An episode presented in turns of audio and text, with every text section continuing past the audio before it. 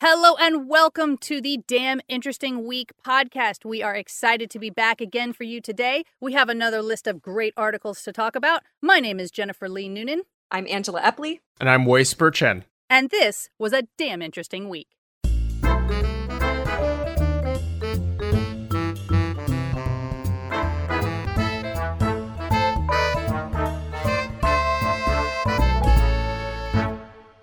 So let's get started with our first link. First link. All right, our first link comes from Wired by Sirin Kale. And just to kick this off, y'all been giving and getting a lot of hugs right now. I know with the social distancing it's hard, but h- how are y'all feeling with your hug quota these days? Yeah, I got five people in my house. I'm fine. I don't think I've put two hands on somebody at once uh, since February.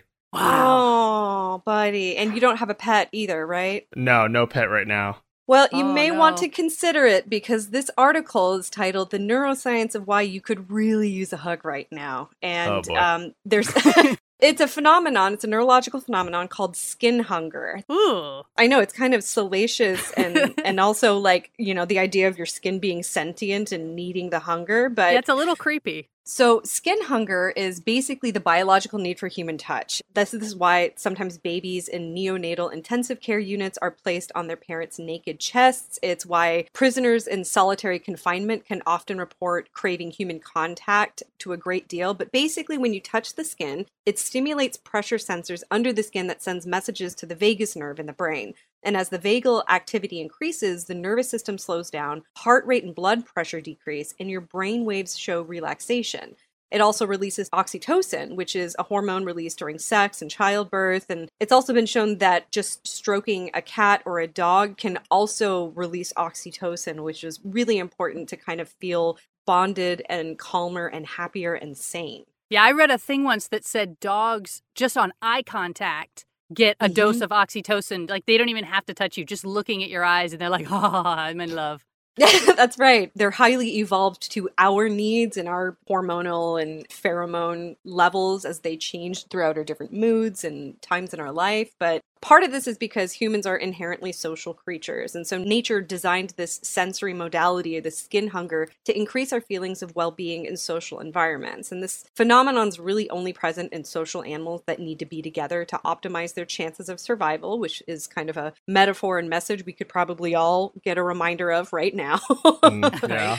We've already been kind of decreasing our human touch if you don't have a romantic partner or a pet or, you know, family members even like that. But now that we've got social distancing protocols in place, this is the time we really need human touch the most. And not only that, touch is instrumental in immune function because it reduces our cortisol levels. And so cortisol can kill natural killer cells, which is a type of white blood cell that attacks viruses for us. And so human touch has actually been shown to increase natural killer cells in patients with HIV and cancer. See, what I hmm. want to know is have they done any studies on how effective it is for touching yourself? Like, if I could give myself a back rub and not have to worry about anybody else, it feels like it would be more efficient. I did just get some houseplants, so I wonder if I can just, you know, pet some leaves for a little bit and see if that does anything. I'll have to get some of those viney plants that like to tangle around things, you know? I think that'll be my sweet spot.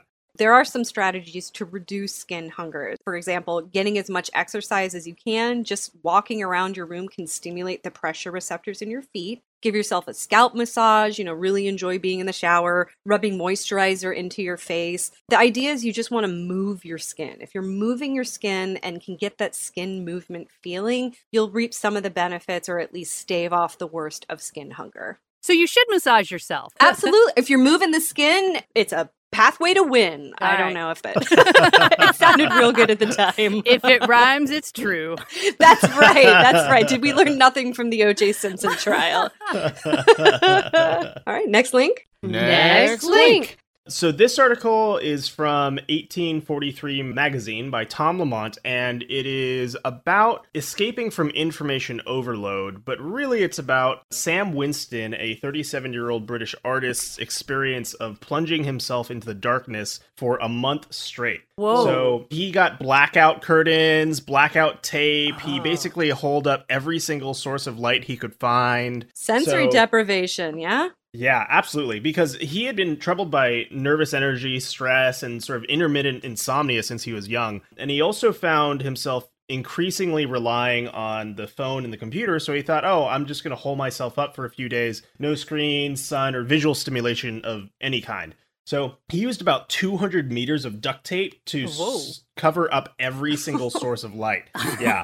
and the first thing that happened is that he noticed lots of auditory clues. Like he was able to tell that it was night because of how London's air traffic would stop overnight. He could hear the sound of idling vehicles as they took longer to move off traffic lights during rush hour because it was Huh. moving slower. He f- swore he could hear the difference between hot and cold liquids as he poured them, uh, which kind of blew my mind. So he stayed in the dark for about seven days, and when he finally came out, he felt faint. Like the sun was this overwhelming experience for him. So he just full on retreated and just went back into the darkness. Uh, and he decided. I need to get a, a gentle transition back into the sun. And so Yeah. he does some research and, you know, he reintegrates with the help of his girlfriend. And then he just I can't imagine his girlfriend appreciated this. Like that seems like a really Yeah. difficult thing to force her to deal well, with. he's an artist by Right. trade, right? She knew what she was getting into. Yeah. yeah, thr- throughout the article, she's quite tolerant of his experiment, um, and it seems like he's got some friends who are too, because they have agreed to like check in with him and call him every now and then, and and such like that. But so then the article talks about a pioneering experiment on sensory deprivation that had been done at the University of Manitoba in Canada in the 1950s. During that time, hundreds of people were asked to remain alone in a sealed dark room for as long as they could bear. And about a third of the subjects quit within days, and at most they spent two weeks. Yeah. And that's what led Sam Winston to think, okay, can I try it for a month? And he's really motivated in this entire thing by just the sheer amount of information overload we had uh, or having now. So, a Mhm. 2011 study found that on an average day, Americans were taking in five times as much information as they had done 25 years earlier. And that was before most people had smartphones. Yeah, I believe that. Yeah. A 2019 study by academics in Germany, Ireland, and Denmark found that the human attention span is shrinking, most likely because of the digital intrusion that's manifesting itself both online and offline. Yeah. Yeah, well, it's like you can't. I mean, it, there's overlapping activities now. Even starting back in like the 60s and 70s, you were no longer just eating dinner; you were eating dinner and watching TV at the same time. Mm-hmm. It's like the, I I can't remember the last time I did just one thing. You know, Yeah. like Sam Winston had his epiphany of wanting to go into the darkness when he realized just how much he enjoyed being hungover after a long night out because he was just lolling about on his sofa and he didn't feel like the need to engage with social media or these notifications that were coming at him. So, in uh, the summer of 2018, he did his full month in the dark, which was 672 hours in seclusion. Wow. And in his typical style, he did not consult a doctor, though No. he did quiz a. why would you? yeah, no, of course. You know, like if you're going to do this thing, you should go in knowing as little as possible. Uh, he did quiz a Specsavers employee during a routine appointment who said that she did not know what to tell him. Um, but so what happened was that he found time slipping almost immediately because, you know, he's fumbling around in the dark. He was secluding himself in a guest house that he rented out for this very purpose, so it was a little more remote. And he realized that he could tell the difference between day and night from the density of traffic noise on the A road that was half a mile away. So I'm assuming he was like writing some of this down. Like, was he like creating art in the dark? What was he doing Yeah. with all this? Yeah, so he was actually creating these mostly pencil drawings, but he was also recording uh, spoken journals and records of what he was experiencing and thinking, and also writing them down. Mm. So in one recording, he actually said, I've discovered it doesn't matter which way you walk in the dark, forward or backwards, it makes no difference. Either way, you can't see anything. Quite good walking backwards.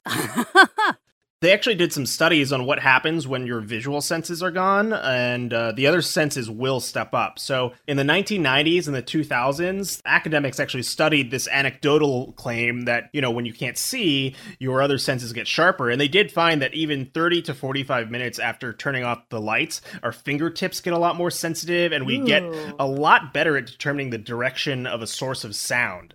Well, I've heard about that phenomenon for people who have a sense permanently injured, but to do that temporarily, that seems hmm both extreme and valuable. Yeah. So in the second week, he experienced a lot of this sort of stuff. He would spend ages running his fingers over common objects and the edges of things and surfaces and just feeling what that was like. And he said that when he picked up a pencil, he was sure he could intuit the density of a pencil's lead from its vibrations on paper. But he also had some really weird negative experiences and frustrations. Sure. Like he couldn't sleep on sheets that had been washed in supermarket detergent because he found the fragrance so strong it made him gag. hmm I'm like that normally. That's I'm, I'm with him. Yeah, I mean, imagine, you know, just like all your senses boosted up. And he was even so convinced that he could track the progress of a processed chip's saturated fat down his esophagus. Whoa, that's a little bit Yeah. too focused on the body there. I mean, yeah. So basically, if you're out of drugs, all you need is 200 meters of duct tape, and you can just make yourself a little chamber and go to town. yeah, and then he, so he was starting to eat less, he was exercising less. The article implies he was crying more. Uh, he, Like, it implies he won't admit it, but the author's like, yeah, he was bawling. yeah. uh, he found basic physical activities too dramatic, too weird, and just too intense of an experience.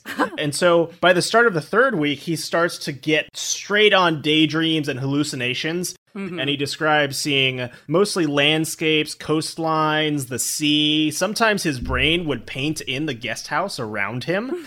And he describes it afterwards as saying, like, he was going into the dark to escape all these digital bell chimes and bouncing icons and bulletins and infoblasts. But when you go into the dark for a long time, you're not going into a void. You're going into yourself. Yeah. And good luck finding blissful, empty quiet there. Yeah, yeah. it's in short supply. He says on day 28, just before dusk, his girlfriend helped him out of the guest house, leading him in a blindfold to the garden.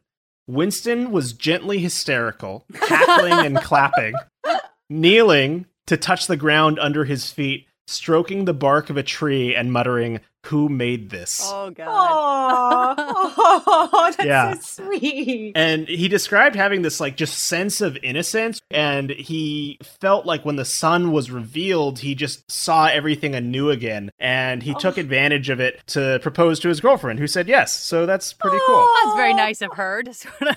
That's Yeah. right. She wasn't tolerant. She was patient. right. Yeah, exactly, exactly. And then uh, the crazy thing that his girlfriend said happened is that his eyes actually changed color from a quote unremarkable blue gray to this deep baby blue. Hmm. And What? they actually took a picture, posted it, and everyone was like, "Holy crap!" Yeah.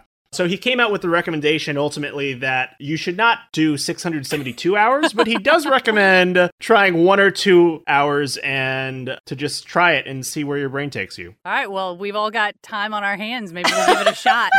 Yeah, now's the time, right? right. Next link. Next link. So, do you guys remember high school? Did you have to read Lord of the Flies?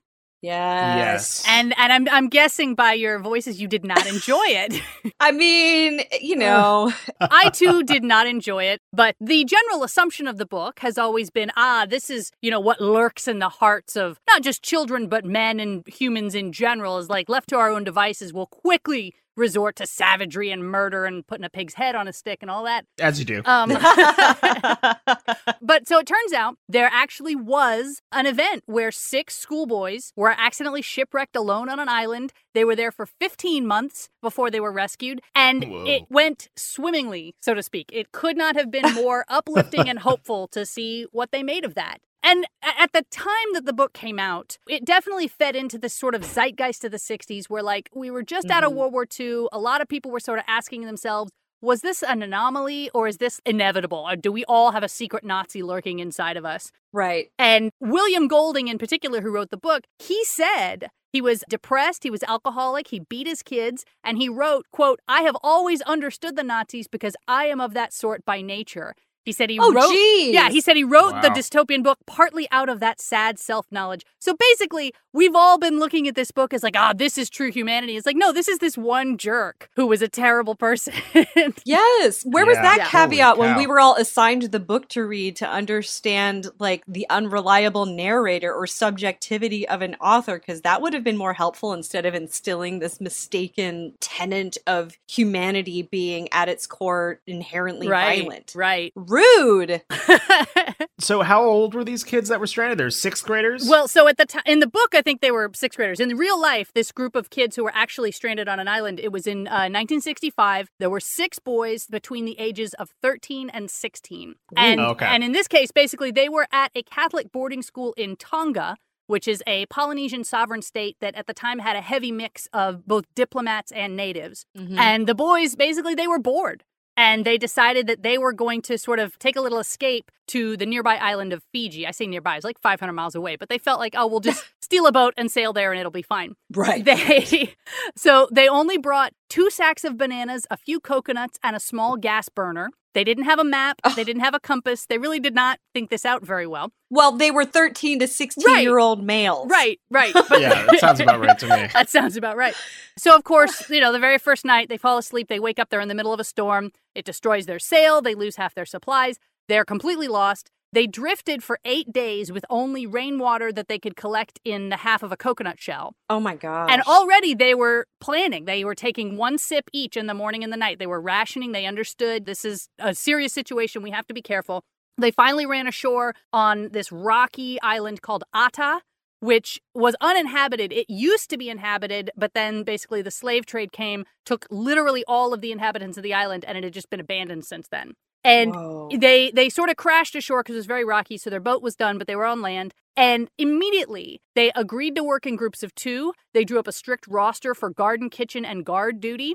They would occasionally have quarrels, they said, but they would solve them by timeouts, where everyone would sort of take a breather. They began and ended every day with song and prayer. And one of the boys named Kolo fashioned a makeshift guitar from a piece of driftwood, half a coconut shell, and six steel wires they salvaged from their wrecked boat. Wow. Uh, yeah. I mean, and they like they made it. They did a really good job. They tried constructing a raft in order to leave the island, but it fell apart. A boy named Steven slipped on the cliffs at one point and broke his leg. And the other boys climbed all the way down, carried him back up, set his leg with sticks and leaves. And later, much later after they were rescued, a doctor examined it and said it had healed perfectly. There was absolutely nothing What? they could have done better. Wow. So, They, I mean, Yeah. these kids did better than most adults would in right. that situation. Absolutely. Holy crap. They did fantastic. Yeah, it, it totally overturns Lord of the Rings in that regard. That's amazing. Lord of the Flies. but also Lord of That's the right. Rings. Probably that too. oh my goodness, I've been reading a lot of fantasy novels. That's right. So eventually they were rescued. Uh, ship captain Peter Warner was sort of drifting by, and he has kind of his own backstory in the article, which is pretty interesting. Of like, he was an accountant, but really he wanted to be a seafaring captain. And, you know, he was on this sort of joyride on this boat floating around. And as he came around the corner of the island, he saw this naked boy with hair down past his shoulders come running and screaming off the edge of the cliff, dove in and started swimming for his boat. And then another five, like, just ah, come running and jumping up and they all swim all the way to the boat. Like not, they didn't even hesitate. They were super strong at this point. The boy got on and he said in perfect English, "My name is Steven. There are six of us, and we reckon we've been here 15 months." Oh my gosh. So the ship captain was a little shocked. He was thinking that it was all a prank. Like he was not believing any of it at this point. He thought, "Oh, okay, there's like a, a you know a settlement in a school or whatever on the other side of the island, and this is how they get their rocks off by tricking ship captains." And Just so, around the corner is a crank camera or something. Exactly. so he radioed into the island and basically said, Yeah, I got these six boys. They say that they're school kids and they've been here 15 months. And they said, Yeah, uh, hold please. And 20 minutes later, they came back and they were just shouting and crying. They said, Oh my God, you found them. You found them. We've had funerals. We Oh. thought these boys were dead. Like, we Oh my just, that was it. Wow. So some of the other things he reported finding that Peter Warner actually took a little tour of their campsite before going taking them back home. He found a food garden, hollowed out tree trunks to catch and store rainwater, a gymnasium with curious weights, a badminton court, chicken pens, and a permanent fire. So They figured it out. they had built an entire colony there. They were doing just fine. And actually, up upon their return, the very first thing that happened was they were arrested and thrown in jail because the fisherman whose boat they had stolen 15 months ago was still very angry. And uh, he wanted. Oh, come on. I know. guy. He was. uh, That's why they stole the boat from him, actually. They said he was a mean guy and we didn't like him, so that's why we stole his boat. but uh, so they it was sort of a little unsure. You know, obviously their families were very happy to see them, but it's like they'd made Yeah. peace with the death of these sons over a year ago, and now all of a sudden they were magically back. And uh, fortunately, the the ship captain was very savvy, and so he sold the rights to the boy's story for a movie. He used the money to pay off the fisherman for his boat. He also paid Nice. the boys bail as long as they cooperated with the movie. And they actually made a movie. I don't they didn't say what the name of it was or anything, but presumably it's out there and you can see a movie about these boys' story.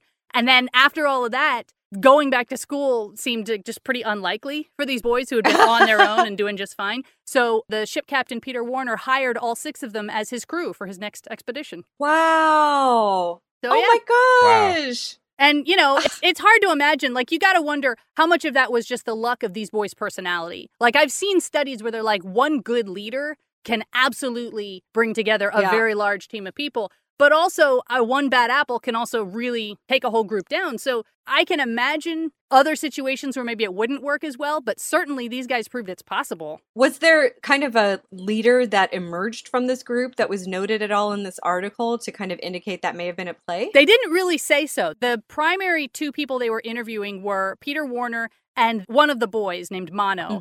Because this, you know, it happened back in the 60s. A lot of them have passed away by now. The ship captain's Yeah. actually in his 90s. Oh wow. But this is all part of a book that the guy is writing about the idea of what do we think human nature is versus what does the evidence show us that human nature is.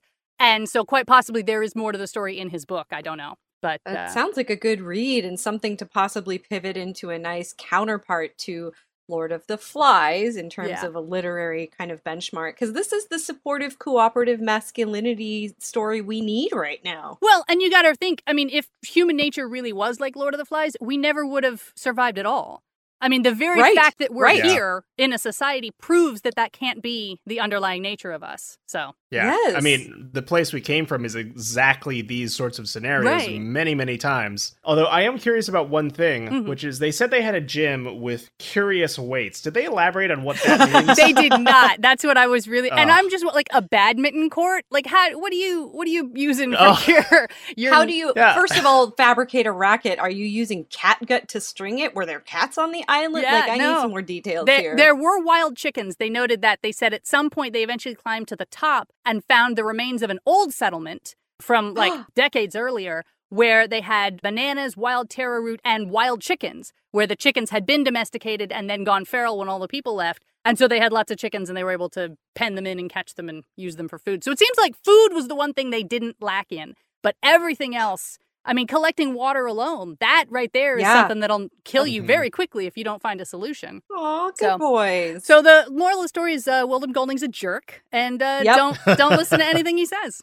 No, I, I feel like that needs to be a bit more widespread as context to couch any assignment or reading of that book from here on out. Yeah, for sure. Yeah. We'll make it our mission to tell all the high school children. all right, next link.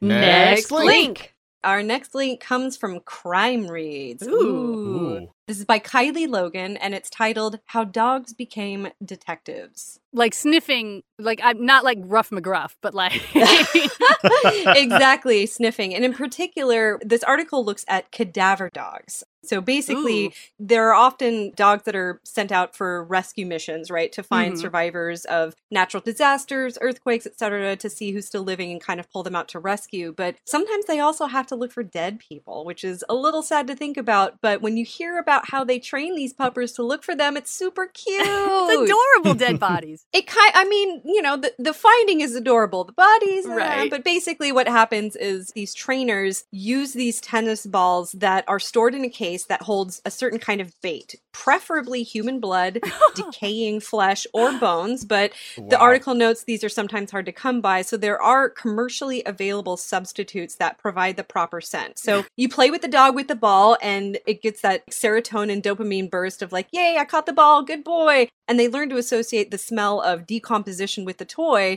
And this training, this playing has to happen over a variety of environments. So you have to do it in both urban and rural settings, day and night, rain and shine because decomposition as a scent can differ depending on these conditions. Huh. Like if somebody dies in arid conditions, it'll smell differently than a death in a human place. And so the dog has to learn the differences as well as be able to distinguish the scent of dead animals from that of a dead human. Hmm. Wow. But it's highly effective. Uh, for example, in 1999, a dive team in Canada spent 12 days looking for the body of a missing boater. A cadaver dog aboard a boat found the man in 15 minutes. Underwater? Wow. Wow. Yeah, well, what they can do too is they're also trained to smell gases that can come up Oh, from bubble bodies up. of water. Ugh. Yeah, exactly. So that's that's another kind of like part of the scent training they have to do, but they're able to do it. Um, Wow. in Pennsylvania, dogs searched a 90 acre property and located the remains of four missing men, even though they were buried 12 and a half feet in the ground. Whoa. Wow. Yeah, and they're they're using these cadaver dogs to uh, in archaeological sites now. So like Revolutionary War cemeteries or Roman hill forts. I mean, you'd have to assume that the scent of decomposition is incredibly faint, but if there's even a trace of it, I mean, we all know that dogs can smell Sure. a hundred thousand times better than humans can. Yeah. What's great too is that it's not a particular breed of dog that can be trained as a cadaver dog. They really look for drive, intelligence, and ability because they have to be smart enough to make decisions and work on their own, but they also have to be loyal to their handlers and to obey commands. I feel like I'm listening to like a, a job requirements listing right now. That's right. Right, right. Do they get paid? I mean, you know, the trainers probably do, and they probably have earned whatever amount of money they can actually get from this because it's pretty grim work for a human, even though you're convincing the dog, no, this is just fun. It's a game. You're a good boy. yeah. Yeah, I'm trying to imagine what it would be like to be the dog trainer at a cocktail party or something like that and describing what you do. I train dogs and we solve mysteries. That's right. There's a way to spin this into something sexy for sure. it's weird because my, my husband actually had almost that exact conversation with somebody at a party once where the guy was with FEMA for disaster sites where they're saying, like, oh, Right. somebody's buried. This is actually a super bummer. I don't even know if we should talk about this, but it basically, the guy had been dispatched during 9 11 to go search the Oh, rubble with his dogs. And he said, actually, the dogs are very smart. They understand what they're doing. And they get rewarded when they find somebody either way. But obviously, they're smart enough to pick up on the fact that when you find a person alive, that's much better. Yeah. Right? Yeah. Everybody's cheering. It's Oh. like you're pulling somebody Yeah. out. And he said that the dogs actually were getting depressed Oh. because they were not finding enough people alive. And they said that they Yeah. actually had a couple of volunteers go and like sort of half bury themselves so that they could be found so the dogs could get a boost of like, yes, I found something, like I did a good job and everything's Oh, okay. wow. And so, babies. Super bummer. I didn't mean to, you know, drag everybody down. Not, but not a bummer. I mean, you know, it's just like we need to support the mental health of everybody in Yeah. the healthcare industry right now because they're dealing with basically what those dogs during 9 11 were dealing with. And you need to have a little bit of a boost to keep going because it's critical for the situations that they're in, but it's an individual personality and mood thing that can also factor in. Right, and these dogs aren't just uh, you know machines; they're actual creatures that have have you know good boys. an emotional awareness. So Yes. it's it's we're lucky we have them to be able to uh, do the dirty work of sniffing stuff we can't smell. Yeah, Amen. Hallelujah.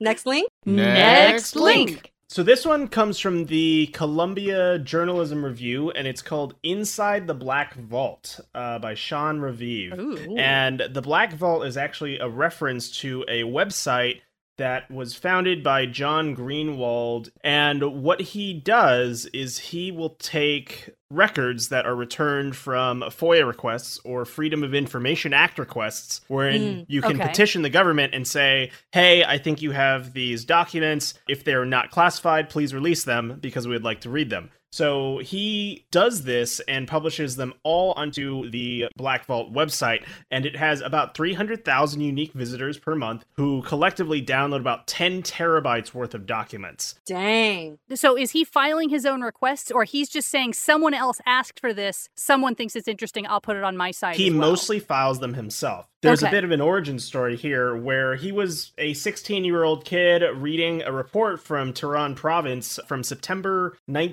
1976. And I'm just going to read this because it's a little fun UFO story. Four civilians saw a strange object hovering in the sky one evening after midnight. So the Iranian Royal Command sent an F 4 jet to investigate. The object's visual size was difficult to discern because of its intense brilliance. When the fighter hmm. pilot got close to the object, his instrumentation and communications equipment failed until he retreated, at which point it started working again. And then a smaller object came out of the original object and headed at great speed toward another F 4 that it had come to observe as well, until that small object then returned to the mothership and then headed toward a small house with a garden and then disappeared. They couldn't find it after that. Hmm. Although the people Huh. who were in the house did report hearing a, a loud sound like lightning and a flash of light.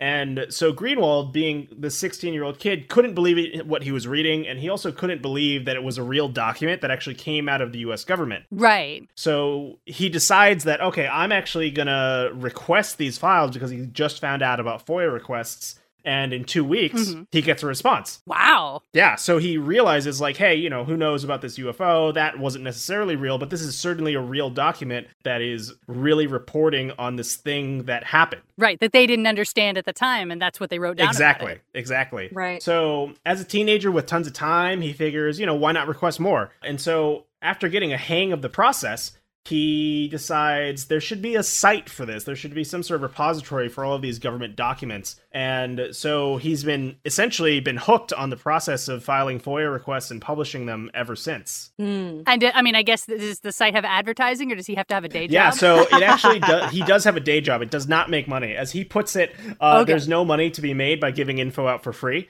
But he has Right. written books about some of the contents, and he's actually considered a bit of a folk hero by the UFO community, also the conspiracy community, to barely cover the website's hosting costs. Because you know, 10 terabytes of downloads per month is a huge Yeah. bill. That's enormous. Yeah. So he does it with the Patreon, Google, and YouTube ads, and some t shirts, and a couple books that he's written, and occasional, I guess, appearances for TV shows and whatnot. What is interesting about John Greenwald is that he is actually pretty nonpartisan himself. He considers himself to be a patriot, and so he really does not compare himself to Assange or Snowden at all because he believes that they are not heroes because they leak information in a way that is non patriotic. Mm. So he follows due process. Also, he is extremely patient because this is kind of a side thing for him. He doesn't really have an axe to Mhm. grind, so he's perfectly fine. Just wait as long as it takes, even though FOIA requests have been getting longer and longer and longer to process. I was gonna say when you Mhm. said two weeks, I was like, I've actually filed one before, not for alien related stuff, just Yeah. completely unrelated for research, and it was way longer Yeah. than two weeks Right. before they even got Yeah. back to me of like, we've received this, we'll let you know. Like it's a really long process. Yeah, now. absolutely. So he's saying that actually from uh, when he first started, the average was about two months, and now the longest period he's ever had to wait has actually been 13 years. Whoa. Yeah. Holy So cow. for him, he doesn't really mind how long it takes to wait. He's incredibly patient because in his view, the moment he receives this thing that took, you know, possibly more than a decade to get processed and returned, he just immediately turns around and publishes it on the internet for free for everyone to download. Which, you know, if the government were thinking intelligently about it, they would recognize that this guy's going to keep filing. And as soon as it's filed for, no one else will ever file for it again because it's already out there. They should just hand it over to him preemptively. Just say, look, here, put it on your website and stop bothering us. And it would save everybody so much time. Yeah, absolutely. But right. the government is not incentivized to do that because, you Ah, know, I they know.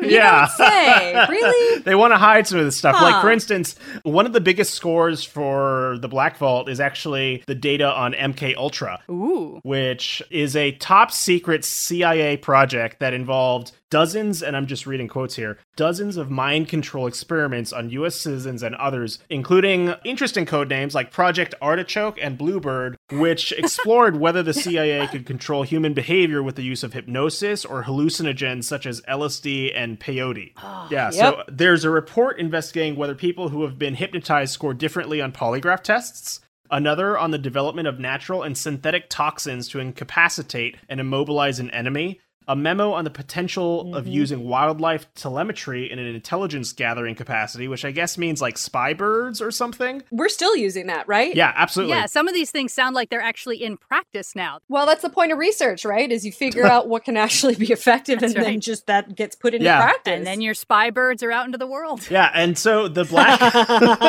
so the Black Vault actually plays a really essential piece for journalistic work and often contains documents that have unexpected value where something like what we're talking about might seem frivolous when it's first released and then really becomes super important in 6 months to a year. Just over the past few months from when this article was published, its materials have been cited in stories in The Intercept, Wired, Newsweek, Business Insider, USA Today, Popular Mechanics, Vice, and the Washington Post. Hmm. Greenwald actually does more than just file FOIA requests himself and publish the results. He'll even go f- as far as to press agencies for answers, such as when he recently got the US Navy to admit on the record that their advanced aerospace threat identification program videos that were recently released did actually depict UFOs. Where before they're kind of like hemming and hawing and they're like, well, it's a thing in the sky and we don't know what it is exactly. We're not tell yeah. maybe it's ours, maybe it's China's. We yeah, really hard know. to tell. um, but occasionally the Black Vault does get wrapped up in conspiracies naturally, like when when Greenwald appeared mm-hmm. on Infowars to talk about the MK Ultra stuff and talking about modern attempts by the military to allow soldiers to control robots with their brains. Not as far fetched as it sounds, honestly. No, yeah. yeah. And uh, right. also when he hosted Jordan Sather, who's a, a more right wing YouTube star, to discuss QAnon, which is a conspiracy theory that Sather espouses mm-hmm. about, I don't know the deep details, but essentially about Trump and secret state actors and stuff like that. Right. Mm-hmm. But um, yeah, so Greenwald considers himself a patriot overall and will not publish any leaked info that he can't verify or is actually classified. And he does do a lot of work as well to push back against conspiracy theories that he believes are just conspiracies, but is not afraid to get into the middle of things when it comes to mm. topics that he thinks the government should be talking about and is trying to obscure. Yeah, I feel like mm. all of mm. this is just like a slow warm up for when they admit, oh yeah, there's definitely aliens. Like we're just we're just acclimating you slowly with little bits of information. We'll let this Black Vault guy do his thing. We'll occasionally right. okay, you made us admit it. There's some aliens in this video. And then at some point we're all going to be so jaded that they're going to be like, "Oh yeah, by the way, this is true," and you'd be like, "Yeah, we yeah, know." Duh. Like it, it won't, it won't have such a uh, devastating societal impact if they've already just filled our minds with what could be. Yeah, true. absolutely. I mean, actually, this news has come out recently, like actually about a year or two ago, when uh, lots of crazy Trump news was happening in the New York right. Times. The New York Times also published two front page articles and videos containing military aircraft video footage of what they considered UFOs, including these fighter pilots being like, uh, "What the heck is that, Dave? I don't know, Bob." Right? Like this entire exchange happened in the New York Times as a front page article. Just it got buried by everything else because uh, we had mm-hmm. other stuff on our minds. Right. It'll happen. They're just they're just waiting for the right moment. Yeah. Next link. Next, link. All right. Well, I have a quick one here right at the end. Uh, I think the title of it really says it all. ESA wants to make moon bases out of astronaut pee. Wow. This is this is uh, from Mike Wehner at BGR.com. ESA, of course, is the European Space Agency, their answer to NASA. And what it boils down to is it's a, a little less shocking. That's slightly clickbaity, but not really. The moon is covered with a soft dirt known as regolith, and it's a particular, you know, mixture of minerals that you don't really find much of on Earth. And it just happens, they have discovered. Who knows how they first discovered this? I know, you know, they bring moon rocks back, they bring samples back, and they run experiments, but it still seems a bit of a stretch for someone to have said, I wonder what happens if you pee on it but uh, somebody did, and they have discovered that it happens to form this sort of concrete when mixed with the right amount of urea, which is a main chemical in urine. So you're not strictly just peeing on it. You're sort of extracting urea, which actually you can buy commercially. They use urea for a lot of different things. You mix it in the right quantities and you get this lunar concrete, which is apparently very, very strong. It actually is hey. perfectly strong enough to build buildings out of. And the key of it, of course, is that you would not have to bring the building materials up to the moon for some potential lunar base that you were trying mm, to build. Nice. You just, you know, bring your astronauts, bring a thing that can mm-hmm. process mm-hmm. the urea out of their urine, which really they're going to be doing anyway because they have to refilter all the water. And then you mix the urea with the dirt that's everywhere and you've got your building materials ready to go.